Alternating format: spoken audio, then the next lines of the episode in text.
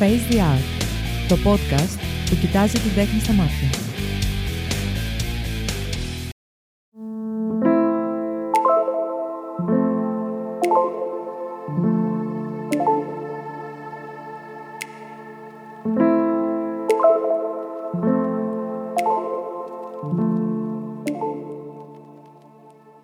Καλησπέρα σε όλους σε ένα ακόμα Face the Art podcast. Στο μικρόφωνο, όπως κάθε δεύτερη πέμπτη στις 6, έτσι και αυτή την πέμπτη, ο Φίλιππος Μαράκης.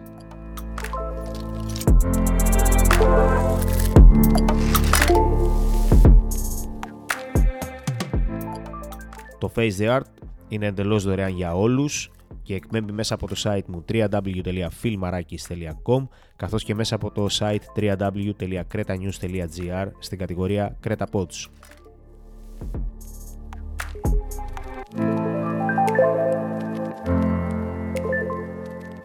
Είναι εντελώς δωρεάν για όλους, ωστόσο όσες και όσοι το επιθυμείτε μπορείτε να κάνετε μία δωρεά μέσα από το site μου στην κατηγορία Face the Art, επιλέγοντας κάποιο επεισόδιο και την επιλογή Donate Here.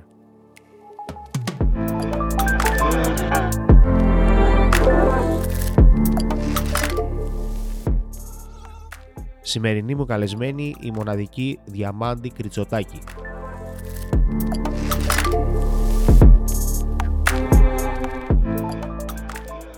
Η Διαμάντη Κριτσοτάκη, η μεσόφωνος Διαμάντη Κριτσοτάκη γεννήθηκε στο Ηράκλειο Κρήτης από γονείς μουσικούς και ασχολήθηκε με τη μουσική από τα πρώτα της χρόνια παίζοντας πιάνο και τραγουδώντας στην παιδική χοροδία της πόλης.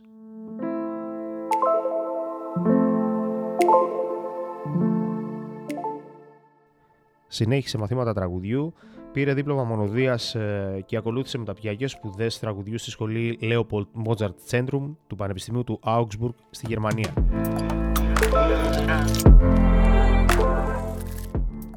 Παρακολούθησε αρκετά σεμινάρια και μαθήματα στην Ελλάδα και στο εξωτερικό. Έχει πρωταγωνιστήσει σε παραγωγές του θεάτρου του Augsburg όπως Erwin dat Naturtalent του Mike Svoboda, Meeting Dido, η όπερα του Henry Parcel Dido and Aeneas, σε συνδυασμό με την όπερα Satyricon του Bruno Maderna, Divertimento for Amadeus.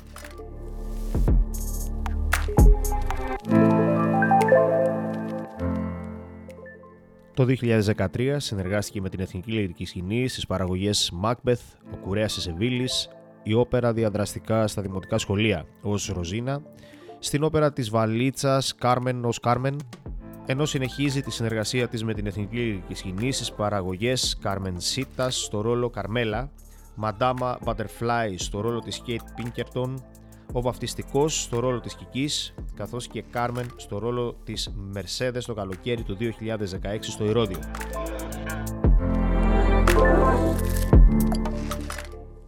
Την καλλιτεχνική περίοδο 2017-2018 συνεργάστηκε με την εναλλακτική σκηνή της Εθνικής Λυρικής Σκηνής στις παραγωγές Ζήτα και Βάκχες, ενώ εμφανίστηκε στο ρόλο Ζαβότ στην όπερα Μανών που ανέβηκε στην κεντρική σκηνή της νέας λυρικής σκηνής στο Κέντρο Πολιτισμού Ίδρυμα Σταύρος Νιάρχος.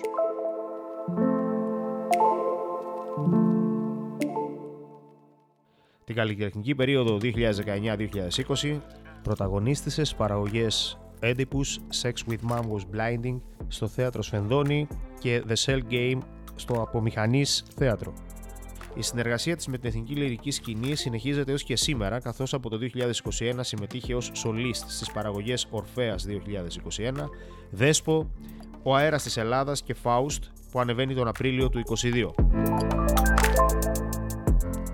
Έχει συνεργαστεί κατά καιρούς με γνωστούς σκηνοθέτες όπως η Κατερίνα Ευαγγελάτου, Γιάννος Περλέγκας, Σίμω Κακάλας, Θωμάς Μοσχόπουλο, ενώ έχει τραγουδήσει υπό τη διεύθυνση διαφόρων καταξιωμένων μαέστρων όπως η Λουκάς Καριτινός, Μύρονα Μιχαηλίδης, Νικόλας Βασιλείου, Γιώργος Γιάβρας και πολλούς πολλούς άλλους.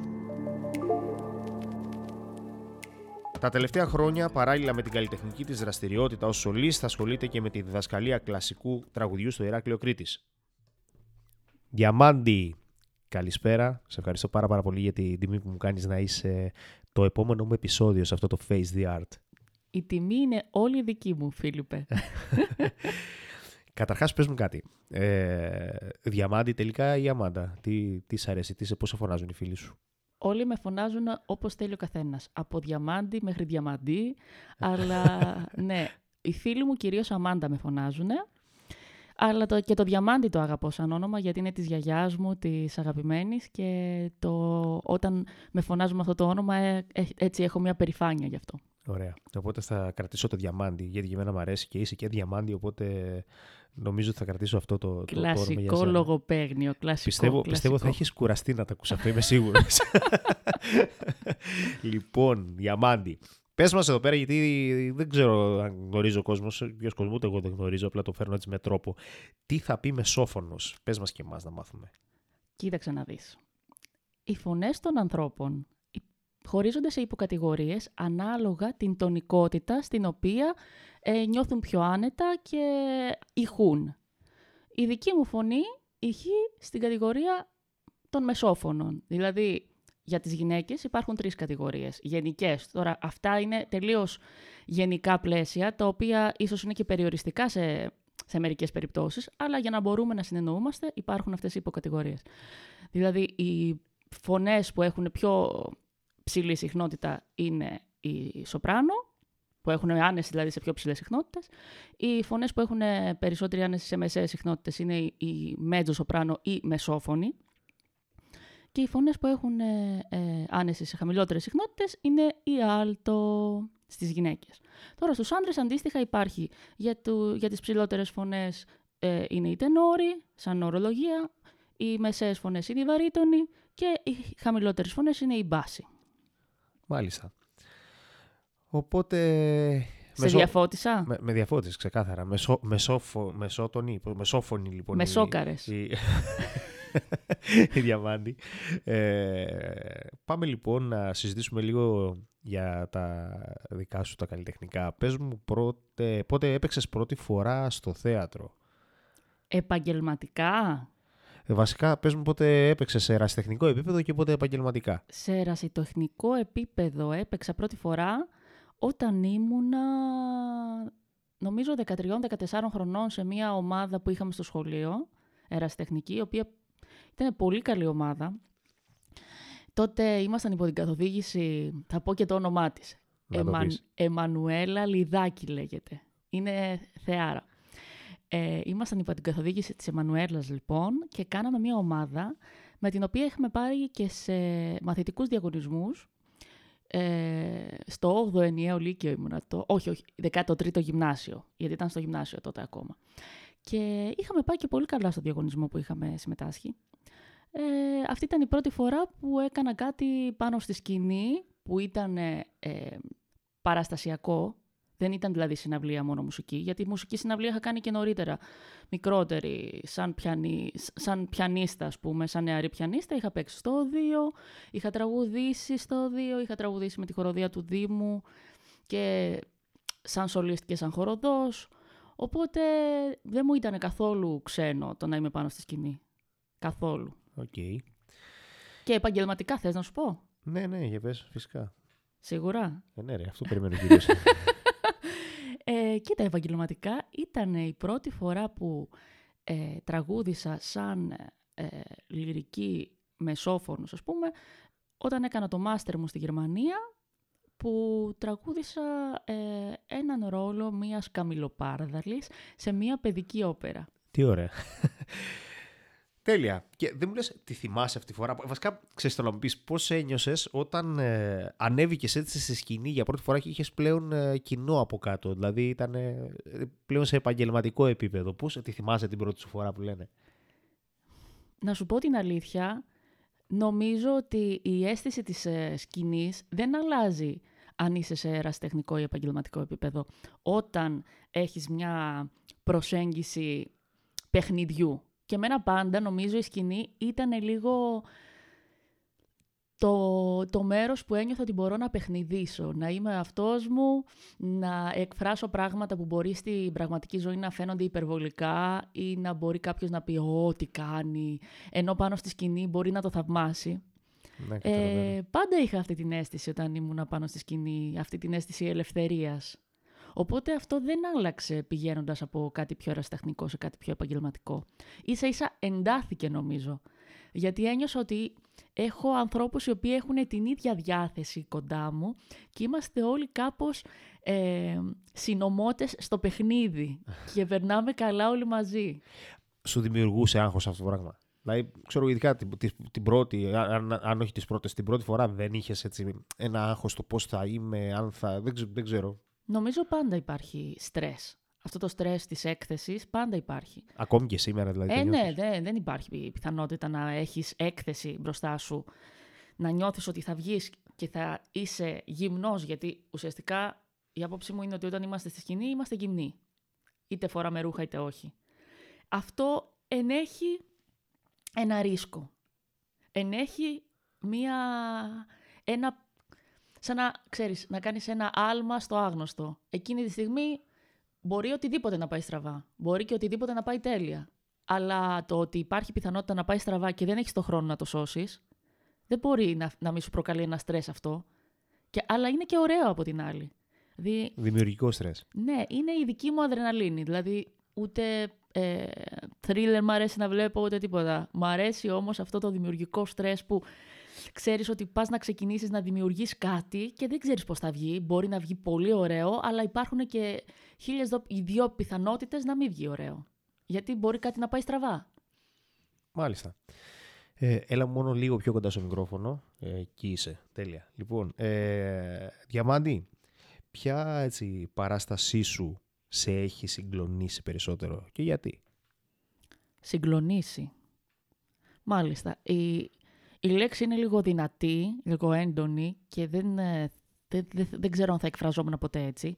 Αλλά κάτι που με επηρέασε βαθιά ήταν η συμμετοχή μου στην παράσταση του Ξενάκη, δηλαδή σε μουσική του Ξενάκη, που ήταν οι Βάκχες και έγινε στην εναλλακτική σκηνή της λυρικής σκηνής και ήταν η δεύτερη φορά που παρουσιάστηκε παγκοσμίως αυτό το έργο.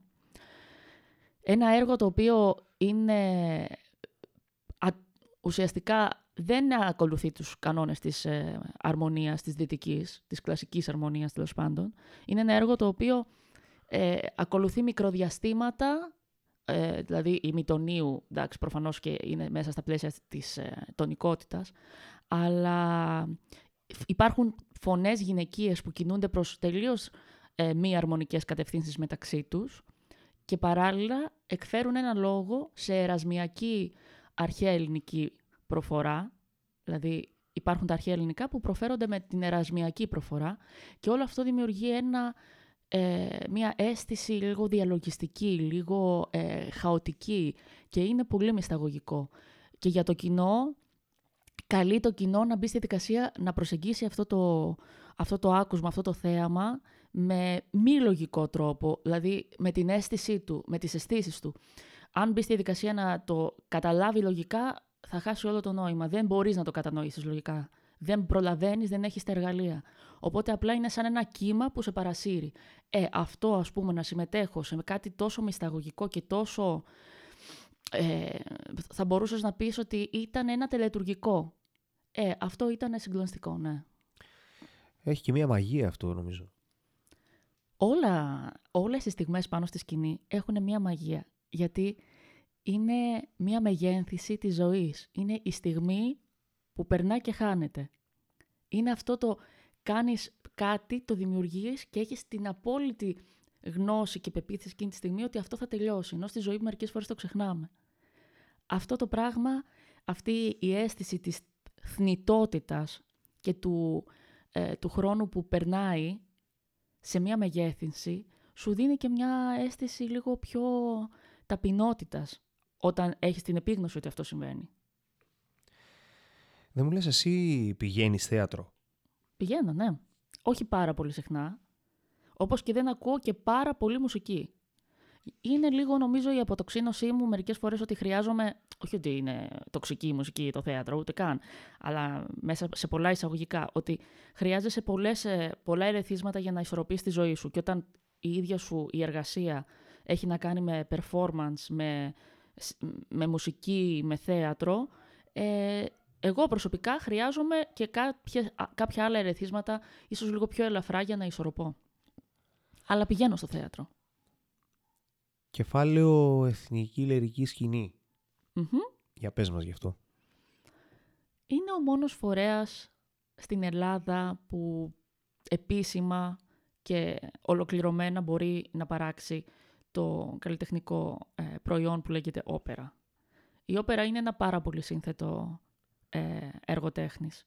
Έχει μέσα του ζωγραφική, έχει μέσα του ε, σκηνογραφία, έχει μέσα του μουσική, έχει μέσα του θέατρο, ε, έχει μέσα του κουστούμια, έχει μέσα του τεχνικές εργασίες. Δηλαδή για να ανέβει μια παράσταση, πολλοί, πολλοί κόσμος δεν, δεν μπορεί να το συνειδητοποιήσει καν ότι εργάζονται πάνω από 200-300 άνθρωποι ταυτόχρονα για να μπορεί να βγει μια παράσταση στη σκηνή. Και είναι ένα έργο τέχνης το οποίο μοιραία λόγω αυτών των ε, στοιχείων δεν μπορεί να αυτοχρηματοδοτηθεί. Χρειάζεται πάντα μια κρατική στήριξη, μια χορηγία, μια... Γενικότερα είναι κάτι το οποίο είναι σαν να χρειάζονται πάρα πολλοί παράγοντες και συντελεστές να, να συνδράμουν για να έρθει σε πέρας. Ε, κατά τη γνώμη σου, ποιο είναι το, το επίπεδο της όπερας στην Ελλάδα; Το επίπεδο της όπερας στην Ελλάδα θεωρώ ότι είναι είναι αυτό που, που μπορεί να είναι σε μια χώρα η οποία είναι η επαρχία της Ευρώπης. Δεν είμαστε, ε, δεν είμαστε κάποια, ας πούμε, χώρα η οποία έχει τέτοια βαριά παράδοση ιστορικά σε αυτό το είδος. Ωστόσο, παράγουμε κάτι το οποίο ε, έχει κάτι μοναδικό σε σχέση με το πώς το ερμηνεύουμε, γιατί κουβαλάμε τις δικές μας εμπειρίες, το δικό μας ταμπεραμέντο τη δική μας μεσογειακή ε, αλήθεια και αυθεντικότητα, που αυτό δίνει στο είδος της όπερας, το οποίο είναι λίγο πιο δυτικό, δυτικό τρόπο, δίνει το, ένα αλατοπίπερο που έχει πολύ ενδιαφέρον. Θεωρώ ότι το επίπεδο είναι πάρα πολύ καλό. Έχεις επισκεφθεί κάποια όπερα του εξωτερικού σου, εσύ, και δηλαδή έχεις ένα μέτρο σύγκριση να πεις ότι ξέρεις κάτι... Ναι, ε, για ναι, ναι, ναι, προφανώς, προφανώς. Κοίταξε να δεις. Ε, ανάλογα και τα μέσα που υπάρχουν στο εξωτερικό, ανάλογα και τις, ε, την τριβή που έχει ο κόσμος εκεί, το πόσο είναι περισσότερο βιωμάτος. Πούμε, στη Γερμανία όλες οι πόλεις έχουν opera house. Δηλαδή έχουν ένα θέατρο το οποίο παρουσιάζει όπερες. Ακόμα και μία πόλη μεγέθους Θήβας στη Γερμανία έχει opera house. Αυτό σημαίνει ότι είναι άλλη η τριβή του κόσμου και άλλη η γνώση πάνω στο αντικείμενο. Δεν έχει να κάνει και με την κουλτούρα, νομίζω αυτό. Έχει να κάνει, ναι. Ξεκάθαρα, Αλλά η, πιστεύω. αυτό, η κουλτούρα όμως καλλιεργείται. Η κουλτούρα δεν είναι κάτι που απλά ε, αυτοφιώς ε, δημιουργείται κάπου από μόνο του. Είναι κάτι που καλλιεργείται. Και ε, δεν σημαίνει ότι και ο κόσμος, ο απλός, που δεν τον ενδιαφέρει πάρα πολύ η τέχνη, στη Γερμανία έχει παραπάνω γνώση της όπερας. Αλλά οι άνθρωποι που έχουν ε, επιθυμία να γνωρίσουν, έχουν περισσότερε, περισσότερες δυνατότητες να τη γνωρίσουν. Δεν μου λες, ε, θα ρωτούσα τώρα εύλογα, ε, εσείς που βιοπορίζεστε καλλιτεχνικά και δεν το κάνετε ας πούμε από χόμπι, ε, πόσο δύσκολη ήταν η περίοδος των lockdown? Κοίταξε να δεις προσωπικά, επειδή ε, είχα την τύχη να κάνω κάποιες παραγωγές που προβλήθηκαν διαδικτυακά, ε, δεν ε, κάθισα πάρα πολύ άπραγη. Είχα την τύχη αυτή να κάνω δύο παραγωγές με την Εθνική Λυρική Σκηνή, να κάνω ε, κάποιες συναυλίες και σε συνεργασία και με το πολιτιστικό, εδώ πέρα, το πολιτιστικό και συνεδριακό κέντρο ε, του Δήμου Ηρακλείου. Ε, ήταν δύσκολα όμως το ότι δεν υπήρχε επαφή με το κοινό.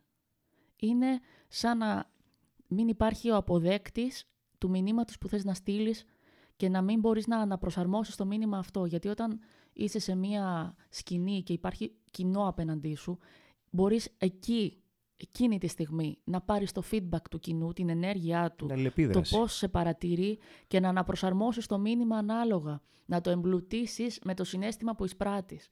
Αυτό δεν υπήρχε. Αυτό ήταν, αυτό ήταν δύσκολο.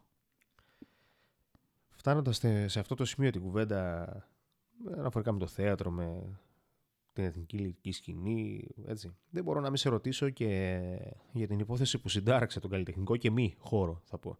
Την υπόθεση του Δημήτρη Λιγνάδη.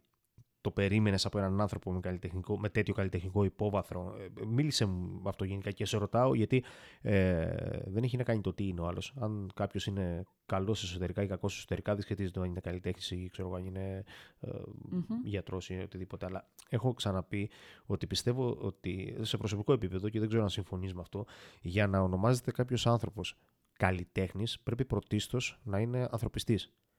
Να είναι καλός άνθρωπος με την έννοια του, του καλού που μπορεί να εκλαμβάνεις με όλο το νόημα.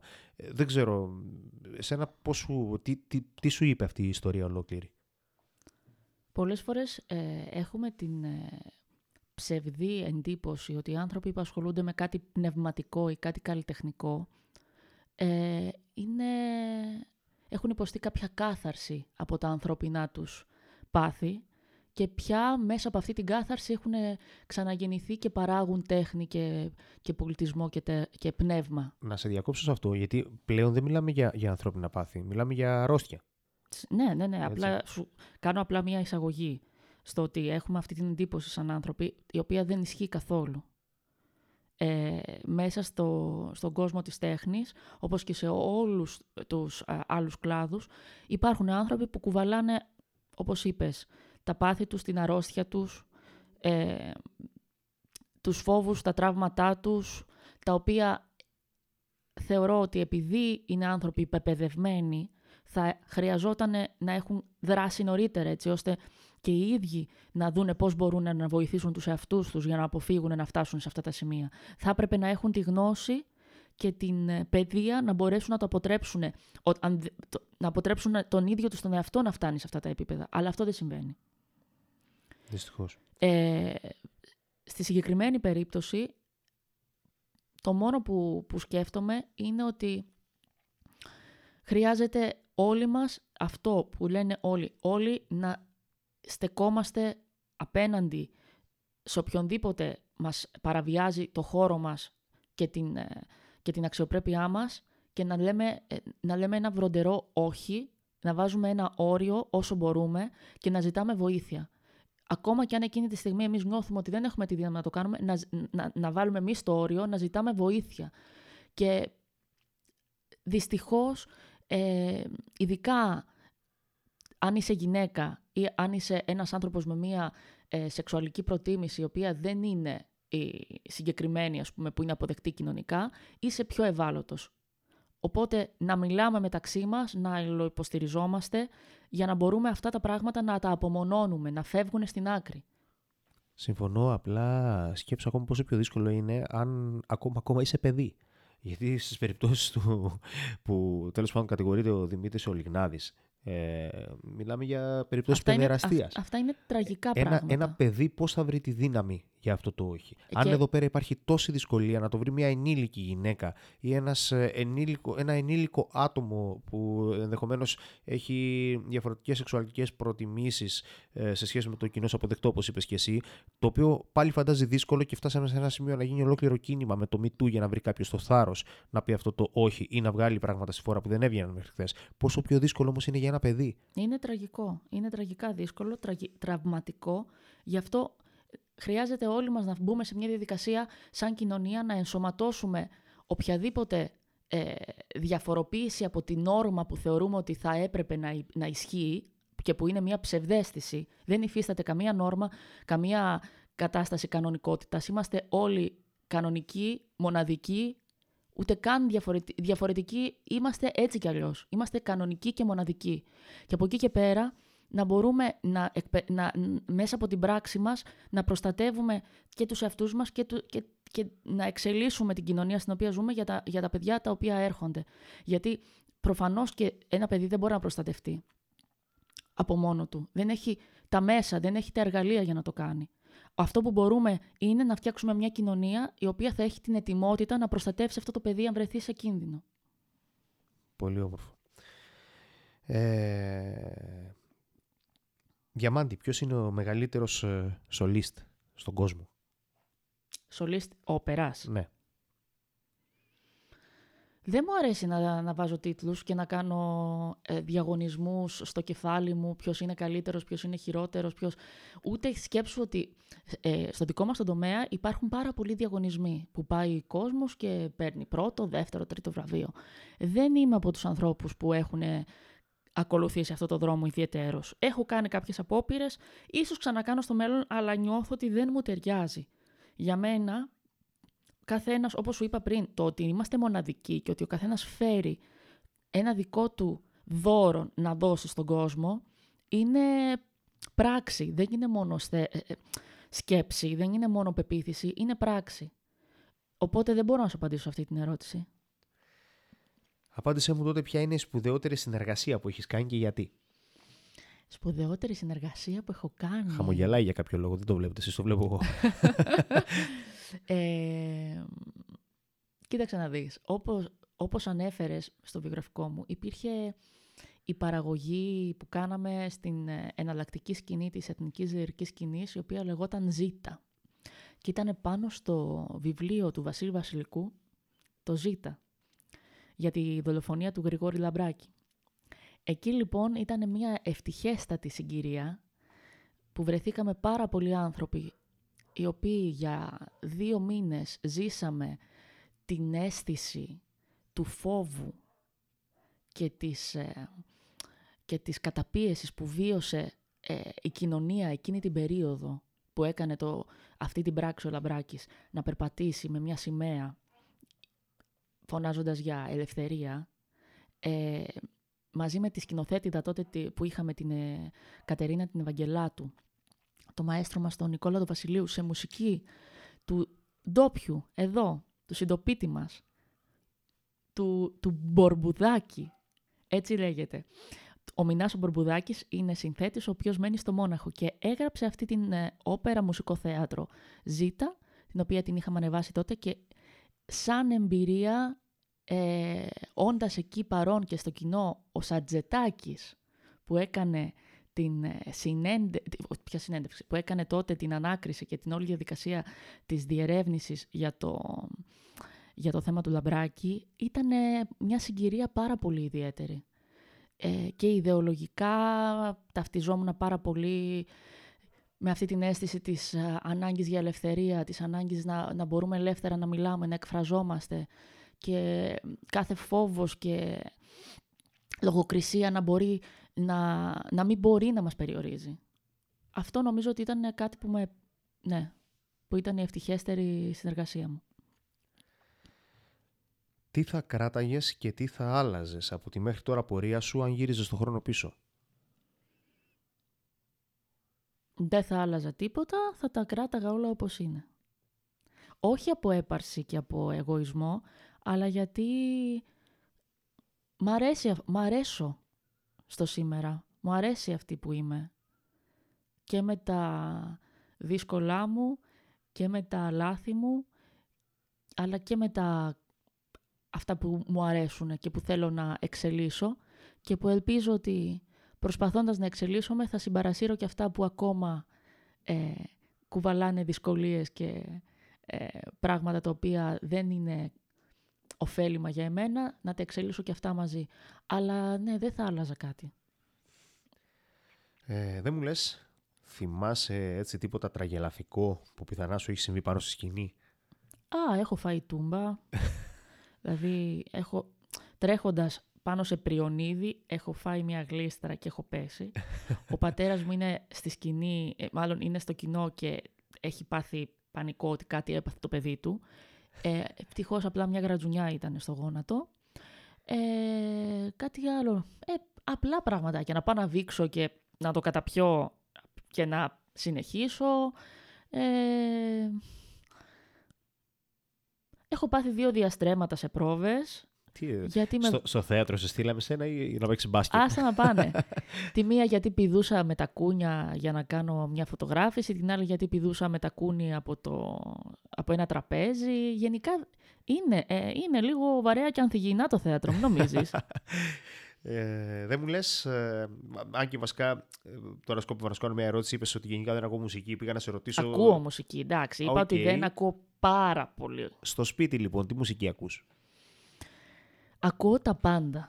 Δηλαδή, Με τρομάζει αυτό, το έχω ξαναπεί. Δεν θέλω να ακούω τα πάντα. εγώ ακούω τα πάντα εκτός... Κοίτα, δεν μπορώ να ακούσω metal. Δηλαδή δεν θα βάλω ποτέ να ακούσω metal. Τι κρίμα. Δεν- με πονάει η ψυχή μου, δεν μπορώ να... Δεν μπορώ. Αλλά, δηλαδή μπορεί να ακούσω από Καζατζίδη, που έχω φάει κόλλημα με το τραγούδι αυτό το, το Σαββατόβραδο.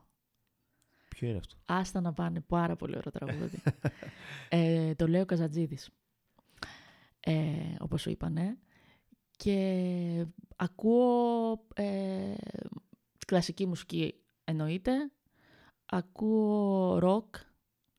Α, κυρίως έτσι 70s, 80s. Η αγαπημένη μου είναι η Queen. Αγαπώ Freddie Mercury. Θεωρώ ότι είναι ο μεγαλύτερος όλων των εποχών. Είδες το Bohemian Rhapsody; Ε, ναι. Για πες μου τη γνώμη σου, γιατί δεν ξέρω. Εμένα, ενώ ήταν εντυπωσιακή σαν ταινία, είναι πολύ παραποιημένη λίγο η ιστορία, το ξέρεις. Εντάξει, ήταν απλά ήταν μια ηλουστρασιόν ε, παρουσίαση. Ναι. Αλλά ο πρωταγωνιστής ήταν, ήταν λίγο θεούλης. Είναι τρομερός ο πρωταγωνιστής και δεν ξέρω αν έχεις δει και τη σειρά που είχε παίξει το iRobot. κα- ε, I'm Ro- ε, Κάπως έτσι το λένε. Mr. Robot, Mr. νομίζω. Robot, μπράβο. Δεν την το έχω Mr. δει. Robot. Πάρα την πολύ έχω καλή. δει. Πάρα πολύ καλή και τρομερή ερμηνεία. Γενικότερα μου αρέσει πάρα πολύ. Είναι, σαν είναι ηθοποιός. πολύ καλός, πολύ καλός. Οπότε, ε, τον ελεύθερο σου χρόνο, αν σε ρωτούσε κάποιος πώς τον περνάς; Βασικά, θα ρωτήσω πρώτα, είσαι ελεύθερο χρόνο; Και αν ναι, πώς περνάς τον ελεύθερο Έχω χρόνο. σου; ελεύθερο χρόνο. Το επάγγελμα αυτό που ακολουθώ έχει αυτή τη διακύμανση ε, στην, ε, στην καθημερινότητα. Δηλαδή υπάρχουν ε, μέρες που μπορεί να είμαστε όλη μέρα για πρόβα και μετά να υπάρχουν, να υπάρχουν δύο μήνες οι οποίοι έχουν μια διαφορετική καθημερινότητα. Να χαλαρώνουμε μέχρι την επόμενη παραγωγή. Α, ε, αυτό μπορεί και να μην συμβαίνει, αλλά συχνά συμβαίνει. Τον ελεύθερο μου χρόνο τον περνάω κυρίως με τους αγαπημένους μου ανθρώπους.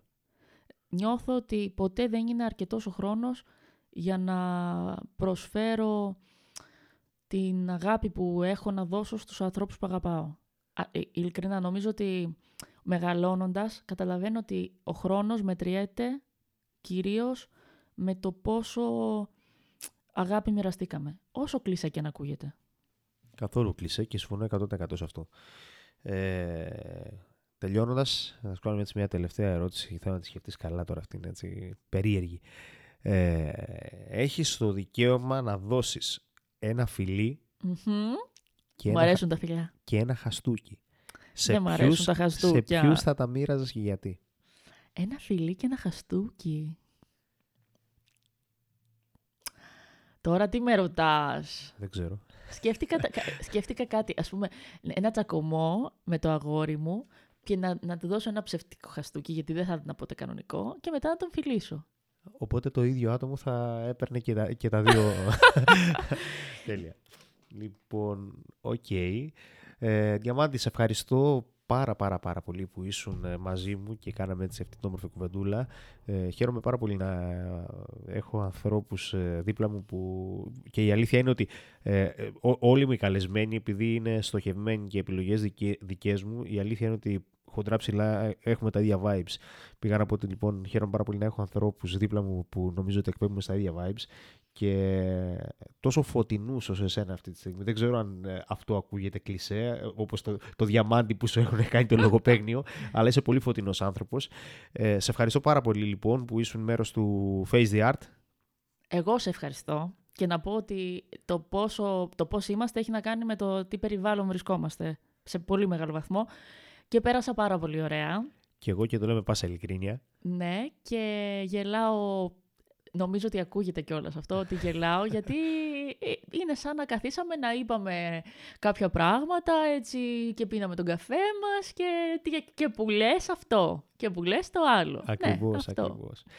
Εγώ να ευχαριστήσω και εσάς που για ένα ακόμα επεισόδιο ακούσατε, ήσασταν μαζί μου και μαζί μας και ακούσατε το Face the Art το οποίο να επιθυμίσω εκπέμπει μέσα από τις μεγαλύτερες podcast πλατφόρμες όπως είναι το Spotify, τα Apple Podcasts και όλα τα υπόλοιπα, το Stitcher, Google Podcasts, Amazon Music, κουτουλού κουτουλού.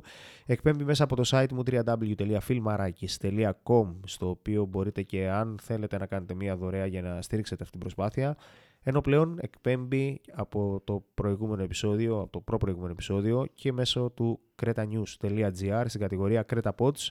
Σας ευχαριστώ πάρα πολύ που ήσασταν ένα ακόμη απόγευμα μαζί μου ή στο επανειδήν. Να πω και κάτι πριν κλείσουμε. Για πες. Μη δίνετε χαστούκια, δίνετε μόνο φιλιά. ή στο